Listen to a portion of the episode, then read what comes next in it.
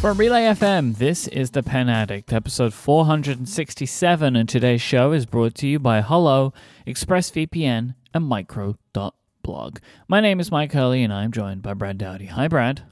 I tried so hard. You're in the doghouse today. So hard. Brad's in the doghouse, everybody. To make this work, I tried so hard, and I still failed my one job. Still failed my one job, Mike. So Brad is on vacation this week and very kindly still suggested he would do the show. And I was like, Brad, that's very wonderful of you. I'm so happy. And he's like, don't worry, I'm going to bring all my stuff. You know, we'll do the show as normal. I'm like, thank you, Brad. And then he just messaged me and said, so it seems like after all of my planning and prep, the actual microphone didn't make it into my bag. I had to unhook everything. I have the amp, the cord, the headphones, but no microphone. So Brad is calling in from a lake house somewhere on his AirPods. And this is one of those unfortunate situations where the time stuff doesn't work, that like technically Brad could do tomorrow or Friday, but I have no space tomorrow or Friday at a time that makes sense for us both to record. So, Pen Addict audience, we would like to issue an apology for the regressed audio in this episode. Think of it as like nostalgia for the first, 200 episodes or something. You know, I really tried so hard. I planned everything perfectly. And then that stupid mount on the microphone, I wasn't going to bring the mount, right? Because that's just too much to pack. I can hold the microphone in my hand for one episode. In theory. It threw me off. It threw me off. And I was so sure I had nailed everything. I didn't even check until like 30 minutes ago. That's how confident I was in this situation. Well, you know, you're a professional podcaster. Why would you forget your microphone, right? No, exactly. You wouldn't do that, so you don't need to check. I didn't forget like the stationary stuff. You know, that stuff made it on vacation. I did forget the microphone though. Priorities. Sorry, Mike. That's okay. Sorry, listeners. Yeah, don't apologize to me, you know. It's our listeners that deserve the apology. But I'm sure that they're even forgiving than I am because they're like nice like that. Yeah, they are nice like that. And man, I'm bummed. I'm just like, I'm replaying this whole thing through my head. Like there's no way that I failed this. And then I failed this. And you know what's going to happen? You're going to forget about it and you're going to go home and you're going to go into the office and the microphone's just going to be sitting there looking at you. And then you're going to feel bad all over again. I am. This is a, you had one job situation. Yes. And where I failed. Like, so what kind of vacation are you on, Brad? Set the scene for me. We are on a quiet family vacation. So my family, my parents, and then my sister and her husband and daughter, who I only get to see once a year. And during COVID times, we didn't get to see them that year. So I hadn't seen them in like 2 years. So we're just a quiet lake abode. Very nice. Just chilling with family, like literally 9 of us in a house and doing like next to nothing, like floating around on the boat and chatting and beveraging and playing games and reading books. So like a great like getaway vacation. Very jealous. Yeah, just super chill. Like that's why I wasn't worried about podcasting, because I know half the house will still be asleep at 10 o'clock on a Wednesday because we're up late at night just hanging out. Now, I know that for Brad Dowdy, no vacation. It's truly a vacation. Which stationery went with you on your vacation? It's always an important packing item. Not as important as a microphone. I'm going to go ahead and jump in on that, Mike. We're just going to cut you off right there. Not as important as the actual microphone I needed today. But secondarily, I did consider what I was packing because my sister and my niece are like super into this type of stuff. Right. So my sister is an artist and bookbinder by trade. You know, her daughter is going into graphic design. So they like all this stuff. So I wanted to make sure that my sister got to see my Musubi journal that I talk about so much because of the craftsmanship and the materials and the quality. And it's something that I talk about all the time. It's something I use all the time. So I wanted to get that in her hands. And like, we sat down and, you know, she looked at the book. Then we went through the website and talked about Daryl's, you know, mission with Musubi and, you know, all the cool things that he does and all the different fabrics and all that and how he puts the notebooks together. So I wanted to make sure to bring that. So I brought my iridescent indigo bank paper model Musubi. Right. So that was mandatory. That was definitely going to be on the list. And she's in. She's like, so do you want to make something like this? I'm like, I don't know about that, but but I thought you should see it because it's right up your alley. It's very, very cool. Then I also brought Spoke pens because they have not got to see what Brian has been making and I've been helping Brian with as far as like the Spoke stuff goes, right? So I got to show them the Icon fountain pen, the traditional Spoke pen with the Signo DX, the Roadie, and the Model 4 pencil. And everyone I handed over to my sister to use. She's like, ooh, I like this one. She's like, ooh, I like this one. So I gave her all of those. She has an Icon now, a Spoke pen. I didn't give her the Roadie because the only Roadie I brought was my Joy Division etched barrel Roadie, which I put a link in the show notes to. But it was funny. Just so you know that my sister and I are on the same wavelength. She was actually wearing her Joy Division t-shirt at the time I was showing her that pen. So we are two peas in a pod as far as that family goes. Family for sure. Mm-hmm. But her favorite thing of the Spoke items that I gave her was the Model 4 pencil with the inverted brass grip, which was my pencil.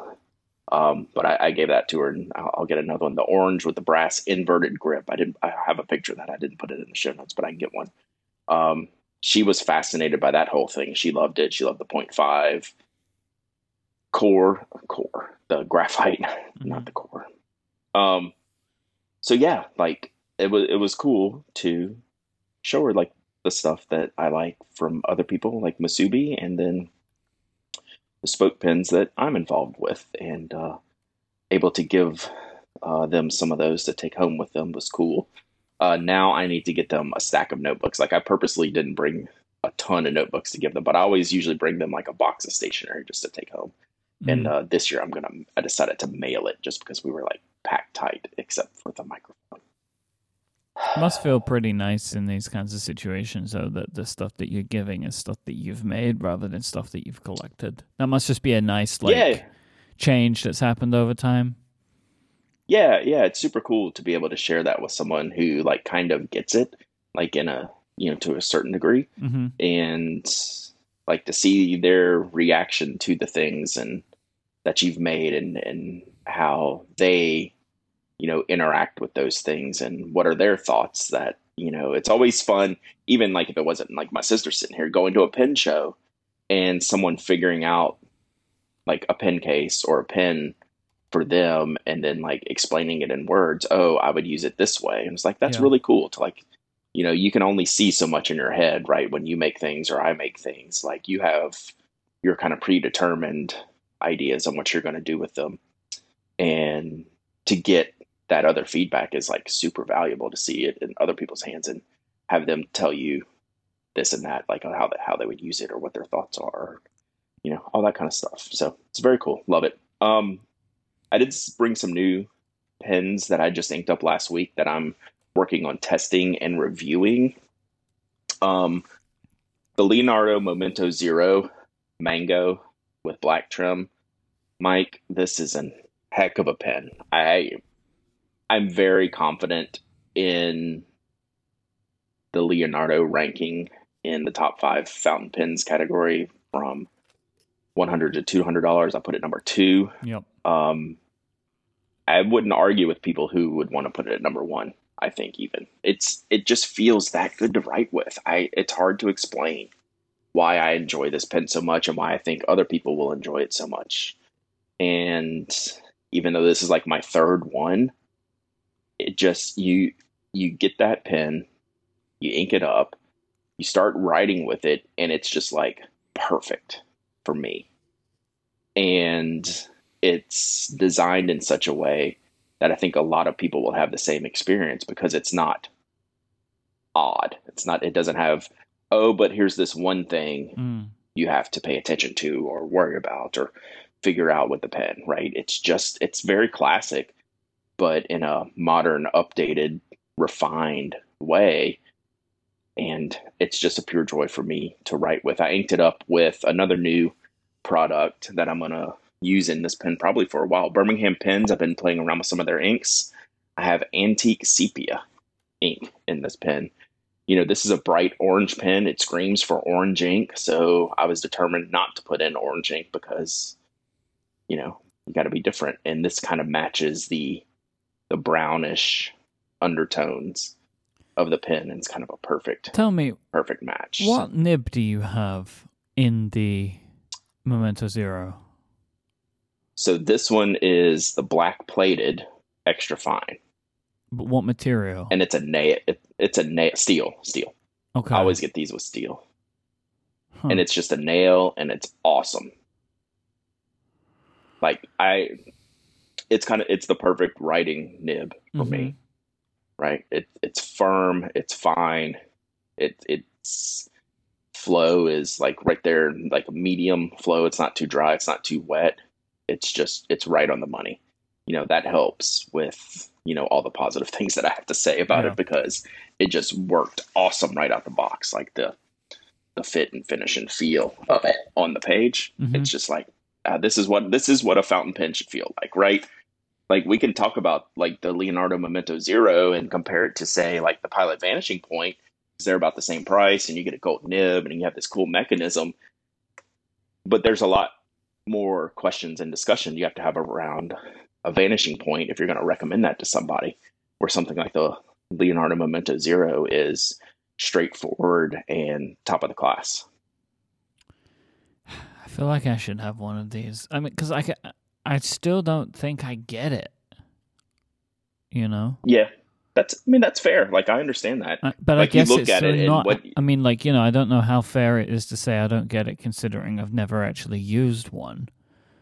Well, here's the thing. Like, if you the moment you pick one up, you're not gonna say, "Oh my gosh," right? You know, like that feeling. Like, I know how you do that, right? It's not. It's not that. It's not gonna give you that. So you can't, like, these types of things that we talk about, that I say I like them so much. You can't work yourself up thinking that this is gonna like change my life type of pen. Like, I've never felt anything like this before. It is amazing, right? I'm not going to get that experience, because that's not what it's aiming for anyway.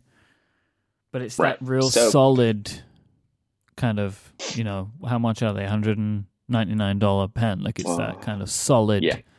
That's what this is. Yeah. Okay. Like, it just works. It does its job exceptionally well. Right. So. It's that type of product. The other pen that I'm brought is I'm trying to figure out how it relates to the Leonardo, and that's Maiora. So I have the Impronte Oversize Posillipo Golden Touch. Very long name. I don't know which part of the name means which part of the product, other than oversize. It's a large pen, a little bit bigger than the Momento Zero, wider in diameter. And it has one of those very concave grip sections. So between the size of the pen and the concave grip section, I wasn't sure if I would like this pen. So I held off when they kind of launched. I don't know, or not launched, but when they first came around, I don't know, a year or so ago, I was like, ooh, that's a really nice looking pen, but it's probably a little big for me. Then I got my Kasama Una, and it has kind of that same shape. It's a wide diameter barrel with a very concave grip, and it turns out that works for me. So this one's working for me so far. I'm liking it. Both Maiora and Leonardo came from the remnants of the Delta closure, when Delta fountain pens shut down in Italy. Both of the families that now went on to form these two companies came from that, and you can see, like, these pens kind of favor each other in design. Well, like, you see that Italian, like, a family tree, right? You've got, like, the look of the Delta pen and then their two children, because The Maiora and the Leonardo look very similar in design, right? Like everything about it, it's like really to me, like the key difference between the two of them is the clip design. Mm-hmm. Like that's the thing that really sets the kind of standard apart, right? Like they're big, bright, colorful acrylic pens with bands that go around in metal, right? Like at certain points on the pen. But the clip design seems to really set the two apart. Yeah. Would you say the Maiora is a little more standard, basic, and the Leonardo is a little bit more modern, classic? I don't even know how to describe them. I would say neither of them are like They're not like, we're not talking about like, for those of you who can't see the image, we're not talking about like a Visconti clip situation here. No, like the Maiora's clip is very basic. Like it's just, this is a clip. Mm-hmm. And the Leonardo clip, they've tried to do something with it. They put that kind of like little steamroller on the bottom of it, which I actually don't like. That I don't have a big problem with the Leonardo clip. It's not a stopping point for me, like Visconti, right? But just the general design of the clip is a turn off for me for the Leonardo. However, the Maiora pen, I don't like that. I would prefer, honestly, for me anyway, I'd prefer both of these pens without a clip on them, just aesthetically, because the clip design itself is not. One is too basic and one is too much for me. Mm-hmm, mm-hmm. So that's funny.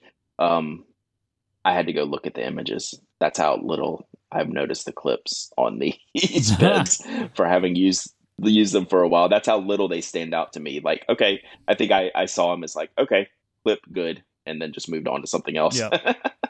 I'm quite picky. I couldn't even picture the clips. Design.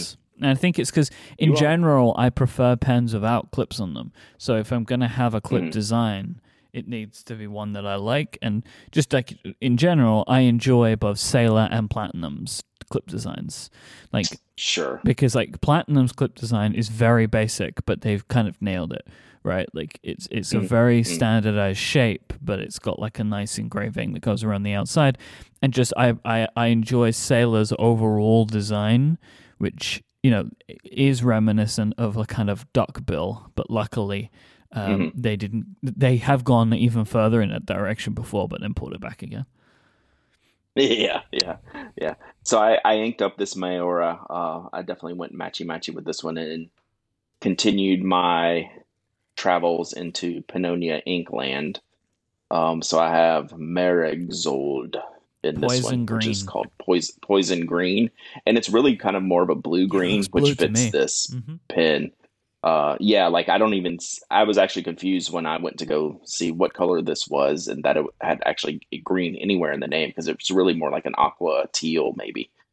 It's great. It's fantastic. It matches this pen perfectly. So I'll be talking about more of both of these pens and both inks soon. So this is what I brought these because they're new to me, and I'm going to start working on their reviews. So I need to get them inked up and used so I can kind of get a good baseline. I will definitely review the Maiora first, just because I've reviewed a Leonardo before, and I'll review this one separately, but the Maiora is going to be first just because it's really new to me. And I'm happy with it so far. I have a couple of minor questions that I want to just need to explore a little bit more.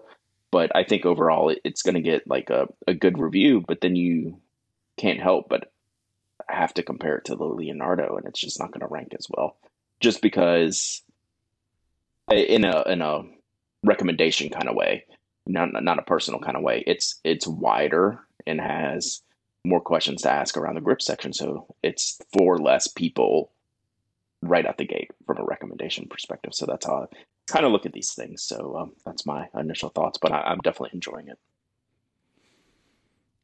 All right, let's take our first break of this episode and thank our first sponsor. It's a new sponsor for the show, Micro.blog. If you're a pen addict who wants to share your love of pens and ink and stationery and more, you can join Micro.blog, where you'll find kindred spirits. Micro.blog is an easy-to-use blogging platform where you can write short or long blog posts, you can share photos, video, or even host a podcast of your own. But more than a place to post your stuff, it's also a friendly community of people with a wide range of interests who share and comment via the service's social timeline, backed by strong community guidelines that are enforced by the people running and moderating the communities. It really is a very cool and special thing. Like, Micro.blog's been around for a while now, and I've always loved myself how on the site the content that you put on there, it actually feels much more like it's yours, because it doesn't feel like it's belonging to a company to fuel their algorithms and sell their ads, because this isn't something that they do. You have so much more control about where things live and where they're seen, and the fact that the communities themselves are more focused than other social networks, you may be able to more freely explore the things that you love. They also actually, just before sponsoring the show, they added a feature to use emoji to discover things that you care about. And so what would be good for listeners to this show, any post that uses the fountain pen emoji attached to it will be surfaced in a new pens and ink topic on Micro.blog, so you can very easily find new people to share stuff with. So I think that's super, super cool. I really love that feature. That was really nice to see them put that in there. Look, Micro.blog is different. There's no ads, there's no behind-the-scenes algorithm choosing which posts appear on your timeline. If you always wanted to share your love of pens but have felt lost or discouraged by larger social media sites, come to Micro.blog. You can meet fellow enthusiasts and the rest of the community who share interesting things that they love. Micro.blog hosting starts at $5 a month. You can use your own domain, and you can even cross-post from there to Twitter, Tumblr, and Mastodon. Using your own domain name, your posts reside on a blog that you control, and you can use Micro.blog via Mac, iOS, and Android, as well as the web. If you're ready to try a different blogging and social media experience, head to micro.blog/penaddict, where you'll be able to sign up for free and try out all of the features of Micro.blog for 1 month of free usage.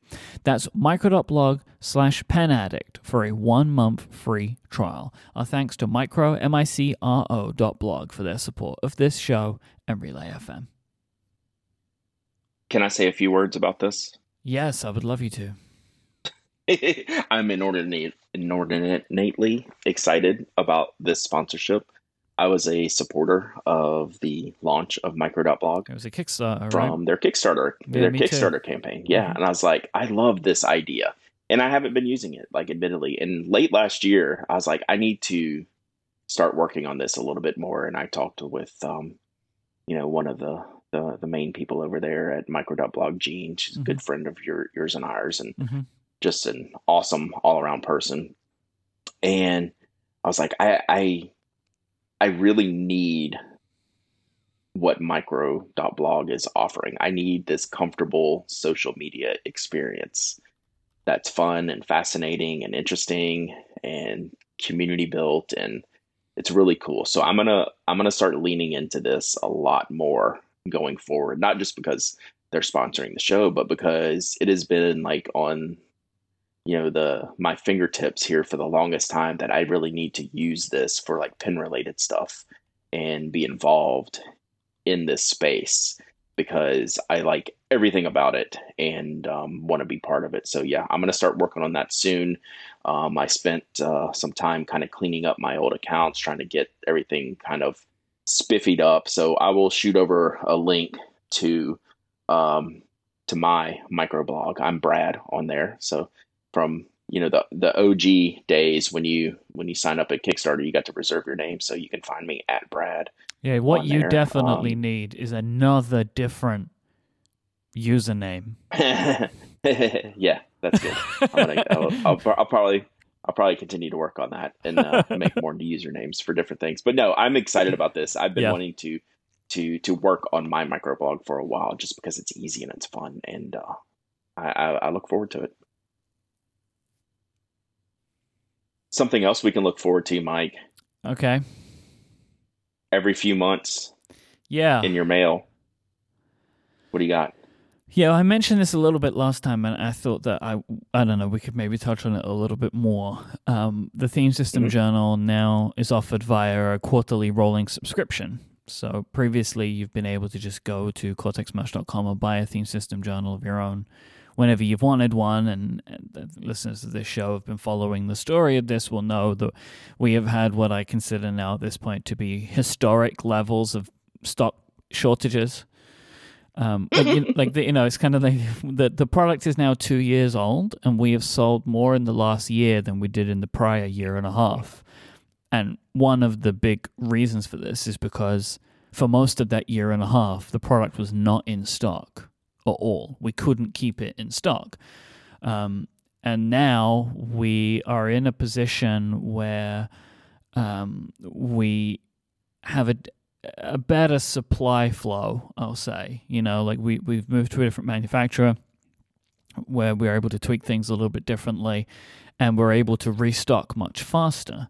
And so now we're very comfortable with our stock levels, so much that we are willing to say, hey, if you want to subscribe, give us money every quarter, you'll get one every quarter, right? And this just isn't something we could have done before, because if we weren't confident in the amount of time it takes us to restock the product, then we wouldn't be able to fulfill the subscriptions, right? So, you'd come to subscription refill time and it's like, oh, we don't have any of these and we're not going to have them for 3 months.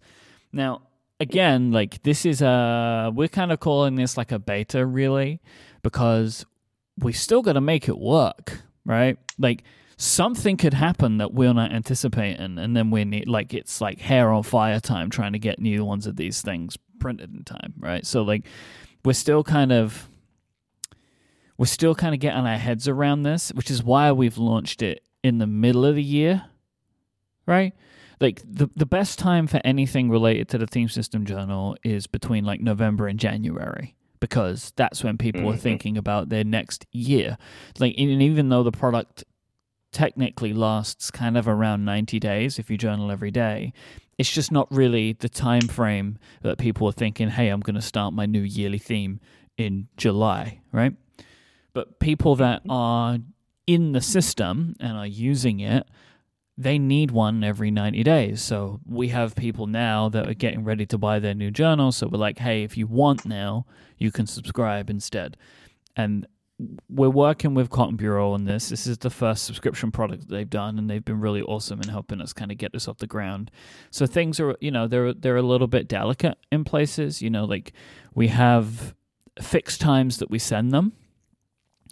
People said, it would be great if I could just get one 90-day on the 90-day interval from when I first buy. And I agree with that, but that logistically is too complicated for us right now with the setup that we have. So effectively, when you go to the page, it says, hey, if you order before this day, you'll get one in this amount of time, and then your next delivery will be this time, and then it will be every 3 months from there. So by and large, most people would have the journal for every day that they need. It might, after your first one, you might have a day or two, depending on when you buy, where you need to wait for your next journal to arrive. But we're also starting to send them a month before you need them. So I reckon people will be fine. This isn't something we're going to know about en masse for a while, how is it, what do people think of the delivery process and stuff? But there are benefits to doing it. We've taken $5 off the price, which I think is pretty great. So instead of $25, it costs $20, and we're throwing in just some little thank you extras like stickers and stuff like that, which I'm hoping as the subscription grows, the people that grow, we might be able to offer more elaborate gifts. This is listeners of this show know what I'm doing here, right? Quarterly subscriptions, right? You can understand why I want to grow this. I have grand dreams of custom covers and stuff, right? But this is that's a long way off in the future for us. We need to build a large subscriber base before that stuff even starts to become economically feasible. It is really interesting now, I'm sure you went through this whole journey, to look at something like Field Notes and understand how difficult it must be to be them, so hard to make money, it's tricky, but maybe, that's a grand dream I have for the future. But for now, it's a way to kind of say to people hey, you're gonna You're going to have one all the time. And Cotton Bureau, we're working with them on logistical stuff. And, they told me, we're going to keep an eye on how many subscribers there are. And if you start to get low, we're going to hold journals or something. We're all working it out together, right? But this is kind of the next stage of this product's life is subscriptions. Well, that's great. I think that's perfect. That's a big deal. I'm listening to you talk, going this is so difficult to pull off, and so it's I know how much you put into it. Yeah. So I think it's great. Yeah, I think it's great. As I'm talking about it now, I'm already starting to feel the anxiety of the holidays again. Oh yeah, we have a lot. We have 10,000 of these that just arrived. Mm-hmm. And so I'm expecting that's going to last us now all the way until the end of the year. Right. Into, because we've sold nearly 9,000 of these in total so far, the second edition. So from late December to now.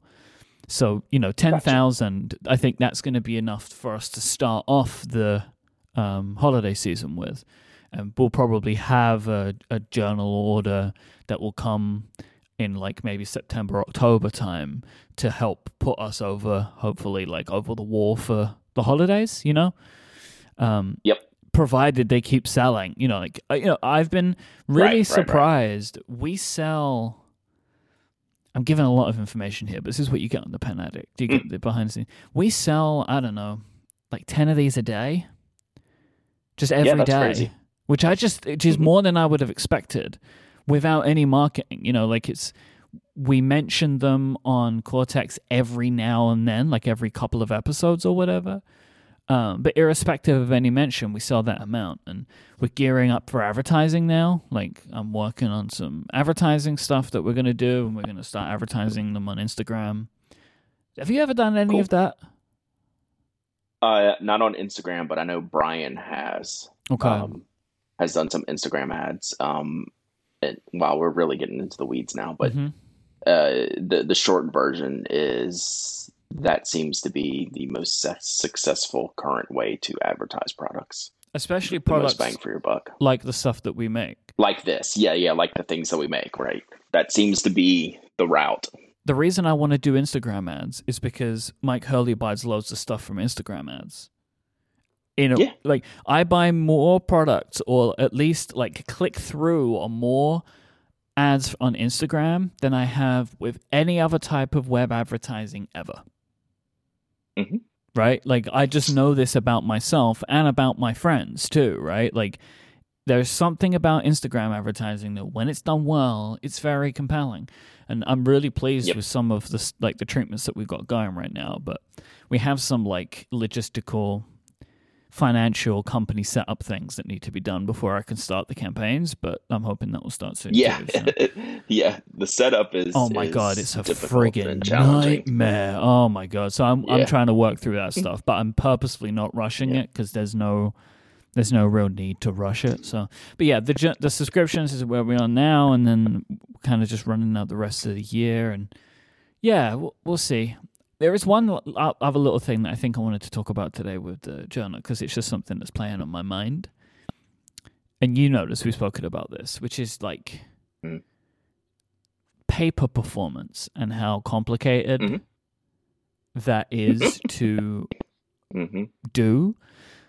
So I've had, I've had some people contact me and say that hey, my 1.1 millimeter stub nib with Noodler's black is feathering a little bit on the Theme System journal or whatever. And I'm kind of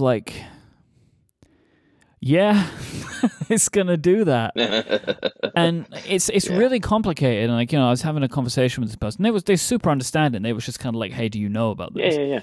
And it's because the journal, the paper I have chosen, I did extensive testing with myself, and I am happy with the result of it. And I think the result of the paper that we use in all of our products right now is good for all circumstances, but it is not perfect for any particular circumstance. Because if I was to make the perfect fountain pen paper, it's going to not be perfect for the majority of our customers. Right? And so, like, I'm having to kind of thread the needle a little bit to find the right product fit. It's very complicated to do. Without question. Yeah, like, but for, like, a product like this, it can't be tied into, like, a specific use case, be it fountain pens or pencils or gel ink pens. It has to be more all-encompassing, which means it may not be 100% perfect for everything, but hopefully it's like 90% perfect for most of what you use, kind of thing. That's the way I always look at these things, because like our paper that we use in our knock notebooks are the same thing with fountain pens, right? There's a lot of fountain pens and inks and nib combinations that work great, but there's some that just, it's not going to be good. And but the decision is, well, we like this paper for what it offers for everything. And if it was a fountain pen only paper, we'd market it as such, and it's not. So, you know, there's a whole other thing about just the science of paper, which I'm learning about. Oh, yeah. Where it's like you can have a notebook and 5 pages it might feather on, but the rest it's totally fine because something got in the factory that day. And it's like, oh my God, it's really complicated. But I'm basically, this is therapy, this conversation for me right now. Like, I just wanted to talk about it, where it's kind of like, hey, because I think of the people that would buy the journal that would maybe have these issues, I reckon I've got a pretty decent Venn diagram listening right now, you know?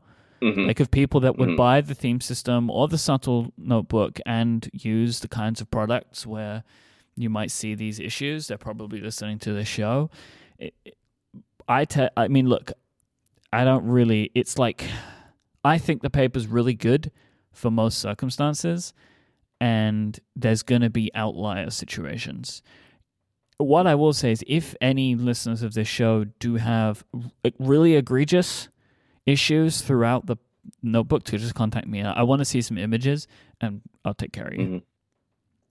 Yeah, so just to put a bow on this, from my experience, when I would use a different pen every day, when I use my Theme System journal, and most of the time fountain pens, and I'd have maybe 1 out of every 10 or 12 or 15 pens and ink combinations. I was like, that's not the best on this page.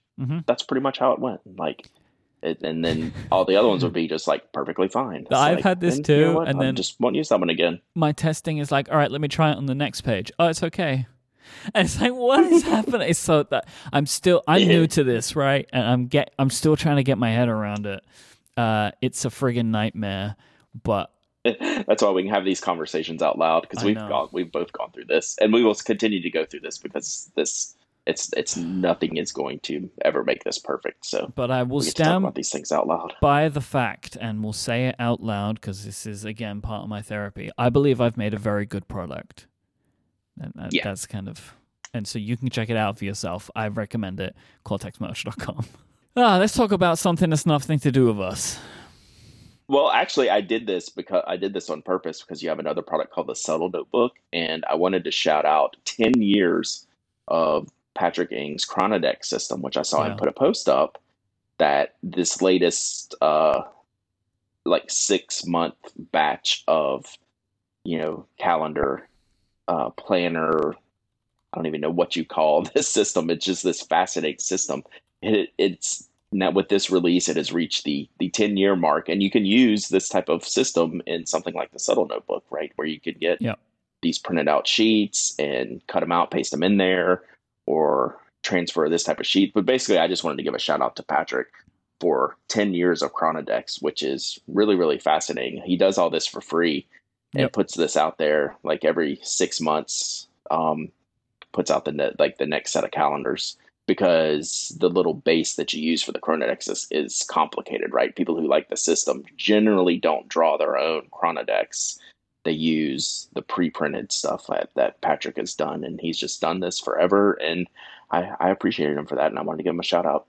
Yeah, definitely. This is a super cool project to not only have started, but to have continued for so long. And for free. And I think there's a lot. I mean, he could have turned this into a product a long time ago, and sold it. Yep, and absolutely. I think it's super cool that he continues to offer this. It's really great. Yep. Mike. Yes, Brad. Can I tell you how excited I am about the sponsors this week before you get into our next sponsor? This is like the most on-point set of sponsorships for me today, despite the fact that I didn't bring my microphone. I'm never going to hear the end of it. Never. I am all in on these sponsors. So let's talk about our next good friend. Is this how you make it up to me? Yes. Okay, great. This episode is brought to you by Hullo. They make incredibly comfortable buckwheat pillows. You may have never tried a buckwheat pillow, and you might not remember me talking about it, spouting so effusively about it. These are so different and so fantastic. It isn't a fluffy pillow full of feathers or foam. These are called buckwheat hulls. They're like a cross between like a shell and like a beanbag kind of bean thing. It's a totally different type of experience. But what it gives you is a much more comfortable experience, much more support, because the pillow doesn't kind of like smush under the weight of your head like a regular pillow. Plus, it stays cool. It stays dry because air will flow through the buckwheat pillows more easily. They breathe better. They don't get warm and humid. You're not flipping to the cool side of the pillow, and you're not constantly adjusting the pillow either to just, to be the right kind of fit for you. It just stays as it is, which is fantastic. You can add and remove the filling to suit your needs, kind of to make the pillow the exact kind of size that you need it to be. It's really, really awesome. I have been sleeping on a Hullo pillow for years, and I adore it. If I am ever in a situation, like maybe staying over at a family member's house, or I'm in a hotel or something, and I have a kind of more regular, smushy, terrible pillow, I miss my Hullo pillow all the time. Super fantastic. Hullo pillows are made in the USA with quality construction and materials. The certified organic cotton case is cut and sewn for durability, and the buckwheat is grown and milled in the US. You may be curious to try one of these out, and you should. You can sleep on it for 60 nights, and if it isn't right for you, you can just send it back, and Hullo will give you a full refund. Go to hullopillow.com/penaddict right now to get your very own buckwheat pillow. That's hullopillow.com/penaddict. And if you buy more than one, they have a special discount of up to $20 off, depending on the size that you opt for. They have fast, free shipping of every order, and 1% of all profits are donated to the Nature Conservancy. So give it a try. If you love it, keep it. If you don't, send it back. That's hullopillow.com/penaddict. Our thanks to Hullo for their support of this show and Relay FM. I'm going to become one of those people that travels with their pillow after the current experience that I'm having right now. It's going well, huh? At an Airbnb and using this foam pillow, my head was literally on fire for hours, and all I wanted was my Hullo pillow that I had at home, and I couldn't sleep because every time I'd turn over, like the flames would start, and then I'd flip the pillow, and I had to do it so much it would still be warm on the other side. It was not as cool as the other side of the pillow. It was still warm on the other side, and all I wanted, Mike, was my stinking Hullo pillow that I had at home. So yes, They've got me. They have sunk their teeth in me, and I am now one of those people. I need my pillow. It's that good. You're a big Hullo boy. Oh, man. All right, you were talking about the difficulties of quarterly editions and how impressed we are with someone like Field Notes. Blackwing is right there with them in the quarterly subscription game, and continuing to execute like good products like every 3 or 4 months, depending on how delays go. And this latest version, Blackwing 64, it's great. It's like a cool comic theme, based on like the 64 colors you see in the the halftone.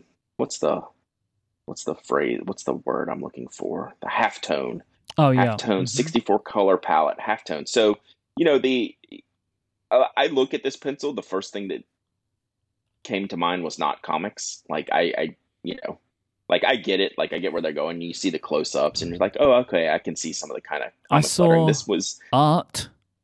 It told me there was something artistic, but I didn't necessarily see. I mean, when I zoom in, seeing the like stipple pattern on the blue part tells me comics, but the lines don't tell me so much until I know, you know? Right. Like, I didn't know this was a comic series until I clicked through. Mm-hmm. Like, I think they could have leaned into like the comic art on the pencil a little bit more than half times. I totally get it. Like, I love what this looks like. Like, I'm not going to rush out and buy them, despite having they have the 602 core, the firm core, which I very much enjoy. This is a great set. It's going to do very, very well. I do wish they would have leaned into like really more the comic panel type of situation to tell the story a little bit better. But they've also, in telling the story, they have done some cool things. Like, they work with friend of the pen community, Mike Hawthorne, who has been a long time comic artist. He did a sketch, which I'll put the link in the show notes. I watched this morning on Twitter. I don't know if you've had a chance to watch it. It's like a 5-minute time lapse. Yeah. Oh my gosh. Watching him work. Incredible skill. It's mind blowing. Yeah. He is truly, truly gifted. And it was cool to watch him go from like a full length unsharpened pencil to like he had about an inch left on the nub on this one big drawing that he did. And it was fascinating. I couldn't believe that. So I am thrilled to go watch that. It, looking at it, it's like, yeah, it's very, obviously like very intricate, like very, there's a lot going on. I just never would have imagined that you would use a pencil that fast, right? But I guess, you know, if depending on the type of lines that you're doing, he needs it to be sharp, and that's just going to keep, he needs to keep sharpening it. It's going to keep wearing it down. But that was like a big surprise to me, that difference. Yeah. It was cool. So y'all go watch that. And if you're not following Mike, follow Mike, because he's awesome on Twitter. He like shares everything, and he's into like some really big stuff, some really big comics, and that he's involved in. Yeah, he's done a bunch of Marvel stuff. Being an artist on. Yep. Like, so you know, he's been still doing across the board, but like up where the big people play, you know? Yeah. Yep. He's just a all around good guy. So definitely go give him a follow. The next item I wanted to talk about, I'm not as straightforward on. Blackwing 64, thumbs up. Yep. The next one, Mike, what do you think of when I say Kaweco Elite Royalty Sport fountain pens? Sounds really nice. In, you know, various shades of red and blue. Yeah. Sounds great. Is this for the queen? Is this for the queen? Is this for the monarchy? You're going to imagine this, some elite royalty class here. Brad, do you want to know what? I want to tell you, give you a recap of what happened today when I was looking at the show notes. I opened this link and I burst into laughter.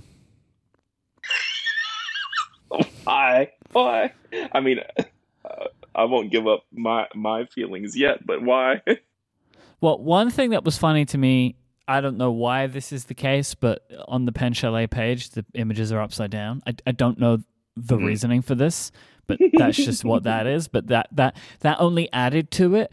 But I thought, and correct me if I'm wrong, I thought that Kaweco were not going to do this anymore, where they were going to write the name of the pen on the pen barrel in a weird font. I thought they'd stop doing that. Wasn't that a conversation that we had? Yes. Okay, because this is one of the worst ones. And as Kate is quite rightly pointing out in the chat, why is it three pens and two of them are different shades of blue? Keep going. Anything else? The crown's silly. The font is trash, and that's the end. I don't get it. So I was so confused. I was like, why are they doing something like, what is like, is there some, you know, German king or, you know, I have another thing. I have another thing, Brad. I have another thing. The names. All right. Royal blue. Yeah, I was going to go in. Deep red, crown blue. All right, so two things. What is deep red? All right. Like crown blue and royal blue. What is deep? And it's the blood of your enemies. But like, you know, there are a lot of reds in like cloaks and stuff, you know, like a traditional idea. But like deep red, but like crowns aren't blue. I don't know what's blue on a crown. That's the end. Can we get to the piece de resistance now? Uh-huh. I I'm going to read this, okay, because it took me a while to sort this out. Like, why does this pen exist? Mike, let me tell you why this pen exists. This U.S. exclusive, you know, with all the monarchies that we've had here in the U.S., this U.S. exclusive is co-branded Elite Royalty for Kaweco's U.S. distributor, Elite Accessories. Oh, this hasn't helped, but okay. It's definitely not helped. What is Elite Accessories? It's a distributor. A distributor got their own Kaweco pen that they're selling to all their U.S. customers. Am I supposed to care? This is kind of grotesque. About Elite Accessories, which is a brand that Google can't even help me find? This is the most one of the most mind-boggling. This is like wrecking my brain. And like, you know, I've had a lot of beers on vacation, Mike. Yeah. But I'm completely sober right now, and I don't know why this exists. Like, I love my friends at Kenro. You love your friends at Kenro.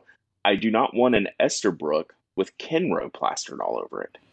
Yeah, because I have no I as a customer have no affinity for what is ultimately a hidden brand for me, right? Right. That part should be invisible. Yeah, like the brands that we know are like Esterbrook, right? Mm-hmm. Or Monteverde or companies like that, right? The distributor has no relationship with a customer. Until it's now, like, Mike. It's like if DHL were like, hey, we ship pens. We're gonna... Although, to be honest, that is at least a brand that people know about, right? Like, freight, Acme Shipping Freight Company are like, oh, yeah, people want a pen with our brand on it. Right. Like, I mean, you know, a lot of us are sports fans, and, you know, we have the, you know, all the brand merch, and, you know, we cheer for laundry, basically, is how we joke about, like, brand merchandise. You know, if you're buying a jersey or something like that, is like you're actually rooting for laundry. But in this case, like I'm on Kaweco's team. I couldn't give a rip about Elite Accessories. Why would I want them on my pen? Like, just give me the Kaweco stuff and tell me a different story about why you chose Crown Blue and Deep Red for these colors. Because it's of the U.S. distributor Elite Accessories. My mind is like, I've seen a lot of things, Mike. This one is ruining me. I don't know what to say. I don't have anything nice to say, like, about what has happened with this decision. It's like, they're perfectly fine pens. I don't hate the logo. Like, it's a kind of logo. It looks so like bad. It reminds me of, like, do you remember the old British Knights brand? It's like medieval times or something is what it looks like. Yeah. Kaweco need to make a sub-brand to do this stuff. Because right now, for me personally, all they are doing is like chipping away at the great brand that they possess.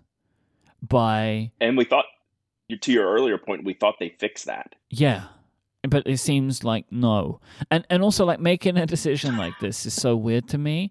Like, this pen should only exist as gifts for the distributor's partners. 100%. Right? That's exactly what this is. Like, that's who... this should have been included. Like, for example, my watch brand, Nomos, they partnered with Kaweco and made a Nomos branded Kaweco. And they sent it out to watch dealerships, and you would get given one if you bought one. And I have one. And it was like a fun little thing for me, because it's like, hey, I know this. So I have a Kaweco with the Nomos watch branding on it. But they're not selling that, right? It's a gift.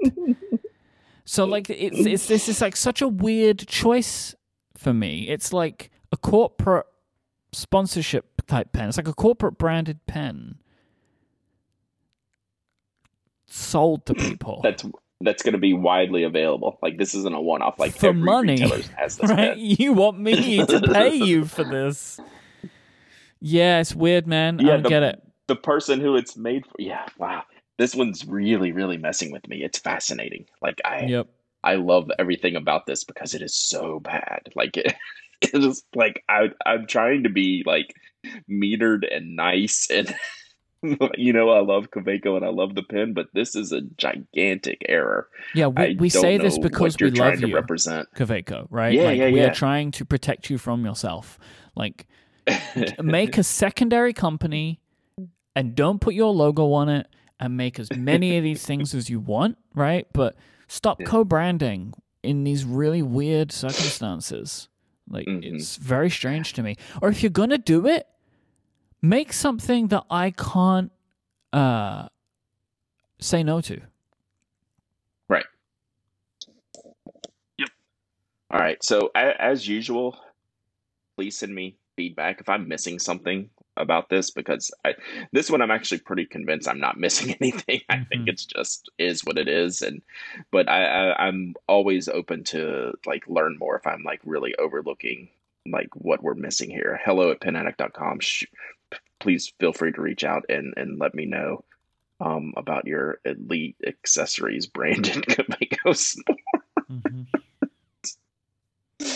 What is happening, Mike? All right, I don't know, man. We should do some Ask TPA. We got some good Ask TPAs, but we do. Man, I have a feeling there might be follow up on this pen, unfortunately.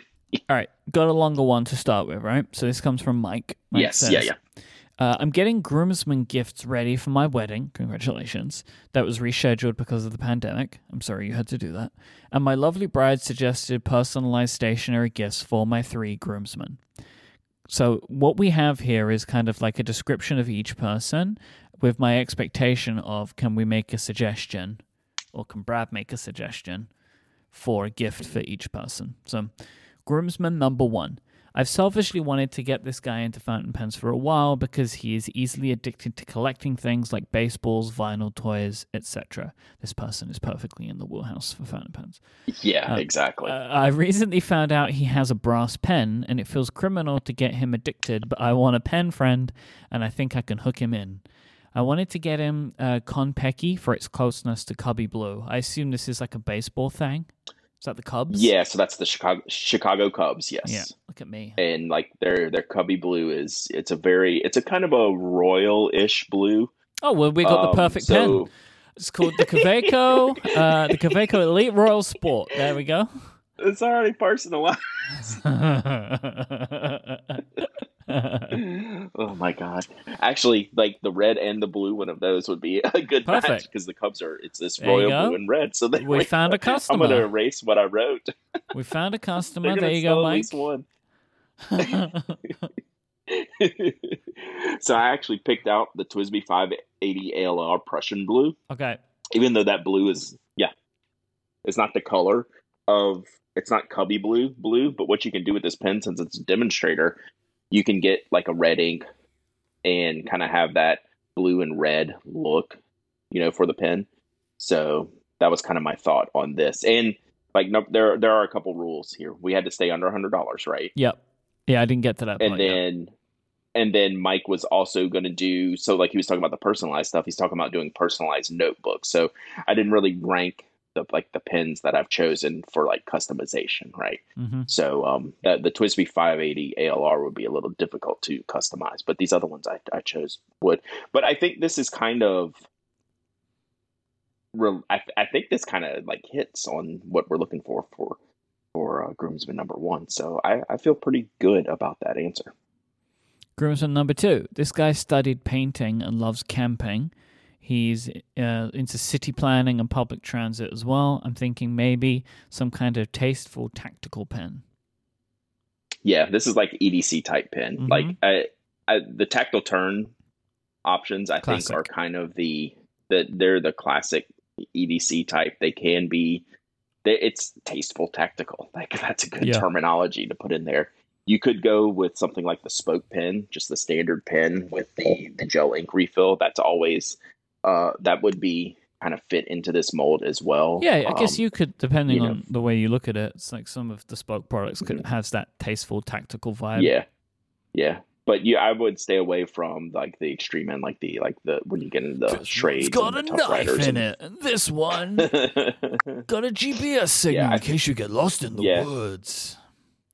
So, like Karas Customs, I think those also fall into the same category as well, like the Tasteful Tactical, where you can get that style of pen for a good price, good quality, and these you could actually probably get engraved on the barrels, these metal barrel pins. So yeah, I think that's a good choice. Probably something Tactile Turn or Karas Customs. And then groomsman number 3 studied graphic design, loves drawing, doodling, cartoons. I'm torn between a nice stub and a fine nib for drawing. So, which that's both ends of the spectrum there. Mm-hmm, mm-hmm. I feel kind of happy with all of my choices here, but I feel especially happy with this one. And it's kind of it's an interesting pen, and I'm going to be doing a review of it soon. And we've already had some reviews on it, but it's the Platinum Procyon. And here's why. It's in that price range. It's about $60, I think. And it's a lightweight aluminum barrel. Platinum's nibs are amazing. I would go with the fine side of the ledger here. I'd go with EF, an EF Platinum Procyon in any color. There's like 6 different barrel colors you can get. And then I would especially add in Platinum Carbon Black ink for drawing. And I think that's kind of like a really great art, drawing, technical, writing setup is having a Platinum Procyon with those great platinum nibs, steel nibs that are very fine, and with an ink that is like an artist favorite and works spectacularly well in this setup. I don't know. That feels kind of like the right move to me for like a graphic design, drawing doodler that we're trying to find here for groomsman number 3. Very nice. Mm-hmm. Congratulations again, Mike. Yep, and let us know. Like, let us know if you go with those. If you go with any of this, if what they think. Yeah. All right, this episode is also brought to you by ExpressVPN. We all take little risks every day when we go online, whether we think about it or not. We think our connection probably won't be interrupted by someone trying to get data from us, that it wouldn't be used against us, because why would you even consider that when you're out and about on the internet? But using the internet can be like kind of like not having that insurance policy in place, if that makes sense, like something looking after you. That could be unnecessary risk, because every time you connect to an unencrypted network, so this is in public places, you know, like airports, hotels, cafes, that kind of stuff, people on the same network have the ability to get access to some of the information and data that's passing through. So your data is valuable to you. People could make money selling out your information, but also it's yours. It has your value. It's your stuff, right? So ExpressVPN can act like that insurance for these connections. It creates a secure encrypted tunnel between your device and the internet, so nobody can steal your personal data. And ExpressVPN is simple to use on all your devices. You just fire up the app and click one button to get protected. And that's what I love about it. It's on all the devices that I have. So when I'm in an environment where I'm connected to a network that I don't know, that I feel like I can't trust, I will turn on ExpressVPN, and it just gives me that little additional peace of mind. It's so easy to do, why wouldn't you? Secure your online data today by going to expressvpn.com/penaddict. That's expressvpn.com/penaddict, and you can get an extra 3 months for free. That's expressvpn.com/penaddict. Our thanks to ExpressVPN for the support of the show and Relay FM. Did you know, Mike, that I'm currently on vacation and I'm running ExpressVPN currently as while we podcast? The little this check is mark like perfect is active today, and it does not touch the internet speed. Nothing. Yeah, this was like it's what I said. This is the perfect. I will say, like, this is a great example of it. Like, we're having this call, and there's no difference in the there's no lag or anything like that, and you're using ExpressVPN for it. It's like perfect. Yep. It has been turned on this whole call, so yeah, it's great.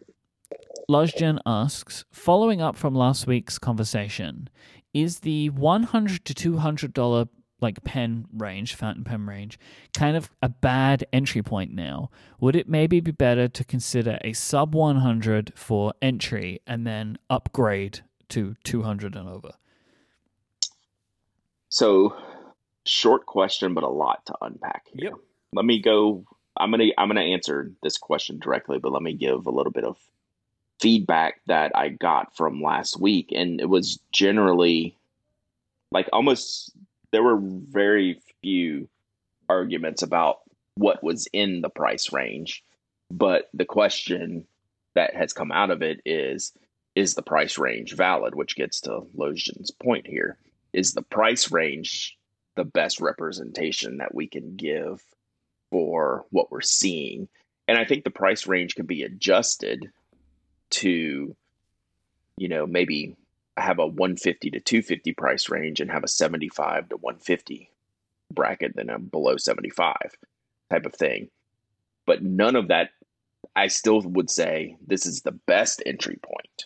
Well, I would never send anyone here even in a $100 to $200 range for their first fountain pen, right? So like we'd have to redefine entry point, because $100 to $200 has never been a good entry point, right? So that doesn't mean it's a bad entry point. Now it means it was never the point where I'm sending someone in the first place. I'm sending them probably that's $75 or less, you know, TWSBIs, Praeras, you know, Metropolitans, Safaris, Ecos. That's the entry point. The step up point is when you get into the $100 and $200 range. And I think like $150 to $200 is probably the best step up point. So like, I'm a firm believer in the products in this price range. And there's even more, like I could, that's one list where I don't have a problem filling it out, right? That's one of the few lists that could be twice as long, and I'd be very comfortable with every entry on there. That's how good that price range is. So to specifically answer Lajjan, the $100 to $200 range was never a good entry point. Like that, I would not work that way unless I was, you know, being asked under a specific set of constraints. And that came the answer, right? We would never go there. But I think it's a great step up price point. So in the future, hopefully this year, you know, I will break out. I think we're going to go 0 to 75, 75 to 150, 150 to 250. I don't know. I got to think about it. We're going to break these out a little bit differently, because I think the wrong things are getting left out of what has now become some of the default price points in our, you know, community and in what's offered for sale. So I think that needs to be adjusted. So I hope that answered some of the question. McKay asks, if your entire pen collection got wiped out, stolen, or destroyed in an unsalvageable way, what are the pens that you would work hardest to reacquire? Current restraints, like if it's a limited edition, potentially you'll have to pay the premium to get it in the second-hand market or something like that. Do you want to start off? What? I mean, we didn't set an amount on this or anything like that. Yeah. I picked 4 that were like, I feel like these are the 4 I would have to replace. I didn't go for any sentimental value, personally. All right, so yeah, I went with 3. But I think the list is probably 5, but I actually want to have a discussion about trying to answer this question right. And I think it's a good question. And then I was thinking about, okay, what are the most important pens for me to, if I no longer had them, what pen do I want to use tomorrow? And it's number one, well, in no particular order, the Namiki Yukari Milky Way. That's like just kind of my favorite just writing pen. Like if I could have one pen that I knew could do a little bit of everything, and on top of that, it's stunning to look at, stunning artwork, stunning everything, great nib. That one I would look to replace. The second one would be a Pilot Murex, because it's kind of the opposite of the Milky Way, not just in price but in aesthetic, right? It's cold steel and, you know, industrial looking, where the Milky Way is just artistic and beautiful.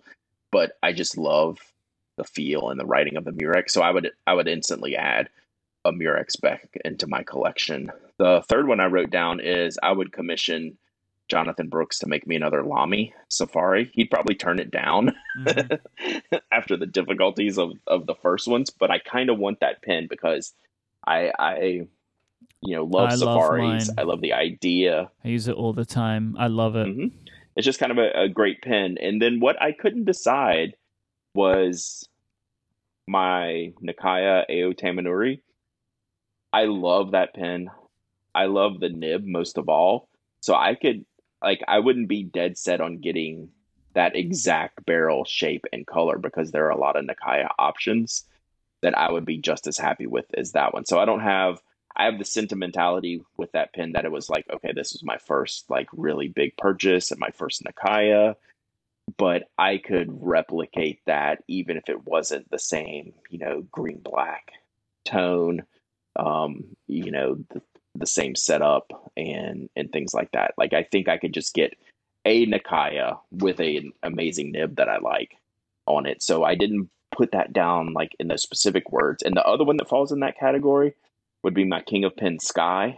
Again, my first King of Pen, you know, like, it's got great stories attached to it, but like I could get another different King of Pen and still kind of have that feeling. I think I would be okay with that. So does that make sense? Mm-hmm. So I had those like three definitive ones where the first ones that I would go out and try to replace immediately.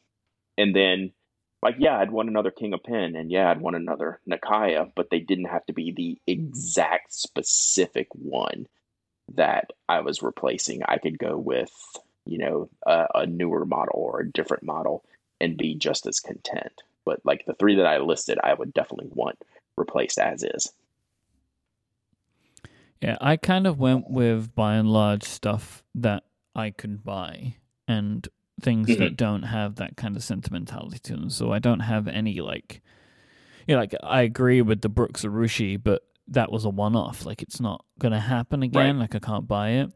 And the same with like some pens that where I feel like I've picked them, you know, like my Canalea pens or whatever. I feel like they were the ones that I chose. And so I went with a selection of pens that by and large I can buy, and they represent like the spectrum of stuff that I enjoy. So the first is the Pilot M90. This would be the hardest, right? Because they don't make this pen. I would have to find this somewhere else. This is the one that I feel like I'm least likely to be able to get my hands on. But I consider it to be one of the greatest fountain pens ever made. So I would be super upset if I couldn't get another one of these. I would want a 1911 King of Pen. I would ideally like my Tangerine, like, but I would take another color. Really, I want a King of Pen, and I think the 1911 is my favorite King of Pen shape out of that and the Pro Gear. I think I prefer the 1911 because it's the maximum King of Pen. It's like, you know, before you start going into the Ebonites, but I'm not really interested in those so much. The Pro Gear Japan Steel. So this is the one with the little like hand hit exterior. I just think it's a fantastic. This one surprised me. I love this pen so much, Brad. I adore it. It's one of my great. Top, it's great. Like five. And it really, for me, it was like, I want a Pro Gear. If I was going to have any Pro Gear, which one would it be? Right? Like that was the thinking for this. It's like, if I had to replace a Pro Gear, which Pro Gear do I want the most? And it's that one. And then my Platinum 3776 Galaxy Starlight, because it's a beautiful pen and I would want to have a Platinum in that list. Yep. That's we definitely thought along the same lines. You know, there's some definitives like, okay, I want like a 1-to-1 relationship exact thing, you know, like in the case of the Murex and the M90, you know. Then you want, like you said, you want a Platinum in there, or you wanted a Pro Gear in there. If I rebought, like, though, this. Like if I had to rebuy the Galaxy Starlight, I would get a broad nib rather than a medium. I have a medium nib on mine, and I have a broad nib on my Nicely Lass, and I prefer the broad nib to the medium. Gotcha. That makes sense. I think that would be allowed under the rules. I think so. It's my money. I'm buying them all again. I've had a heartbreaking scenario, which is mean that all my pens, my entire pen collection is unsalvageable. I'm doing whatever I want. Right. Right. All right, last question today comes from Michael. What type of design and furniture would make up your ideal queen of pens? Ebonite, like the king, or something else? So, of course, we just mentioned it, right? I don't really think of it in this way, but it is king of pen, right? Like it's a particular thing.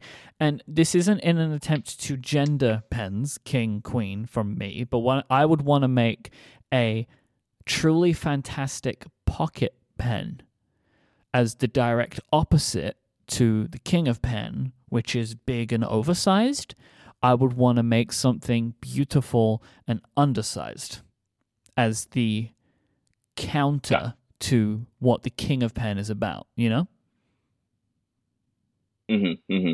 That's interesting. I didn't think of it that way. That makes sense. The route I want an ebonite piston filler, or at a minimum, a good Japanese eyedropper. No cartridge converter in these thousands of dollars worth of pens, right? Yeah. It's like, I'm very pro cartridge converter, but there's a point where you do question going, hey, these king of pens are very large and could hold a lot of additional internal mechanisms. What would a piston or an eyedropper big ebonite pen look like from Sailor? And that would kind of be my one option. And I would probably do it like clipless, like some of the ebonite ones. Like, I would really want them to be shown off without any external furniture, but have internal hardware to get rid of the cartridge converter system. That would be my ideal. If you would like to send in a question for us to answer on the show, you can send out a tweet with the hashtag AskTPA. If you're a Relay FM member, you can use #AskTPA in the Relay FM members Discord, or you can send them over email to hello@penaddict.com. If you want to find Brad online, you can go to penaddict.com, knock.co, spokedesign.com, and Brad streams very frequently, obviously not while he's on vacation, at twitch.tv/penaddict. Will you be back next week for streaming? Definitely. Okay. Full schedule next week. Awesome. Brad is Pen Addict on Instagram, and he's Dowdyism on Twitter, and Brad on Micro.blog, we've learned today as well. Just to we'll work on that. We'll work on that. A little bit more confusing for me. I'm Mike, I-M-Y-K-E. Thank you to Micro.blog, ExpressVPN, and Hullo for listening. For maybe the listen, but for supporting this week's episode. What I was thinking was, must remember to thank the listeners who've gotten this far through the show and offer our apologies again. And in a way, I can confirm to you this is never going to happen again, because now every time Brad travels, I will say, Brad, don't forget your microphone. That's what's going to happen forever. Even though now Brad will never forget his microphone, because he will always remember the fact that the time when he forgot his microphone, he will now have me saying, hey, Brad, don't forget your microphone. So thanks so much for listening to this week's episode of The Pen Addict, and we'll be back next time. Say goodbye, Brad. Goodbye, Brad.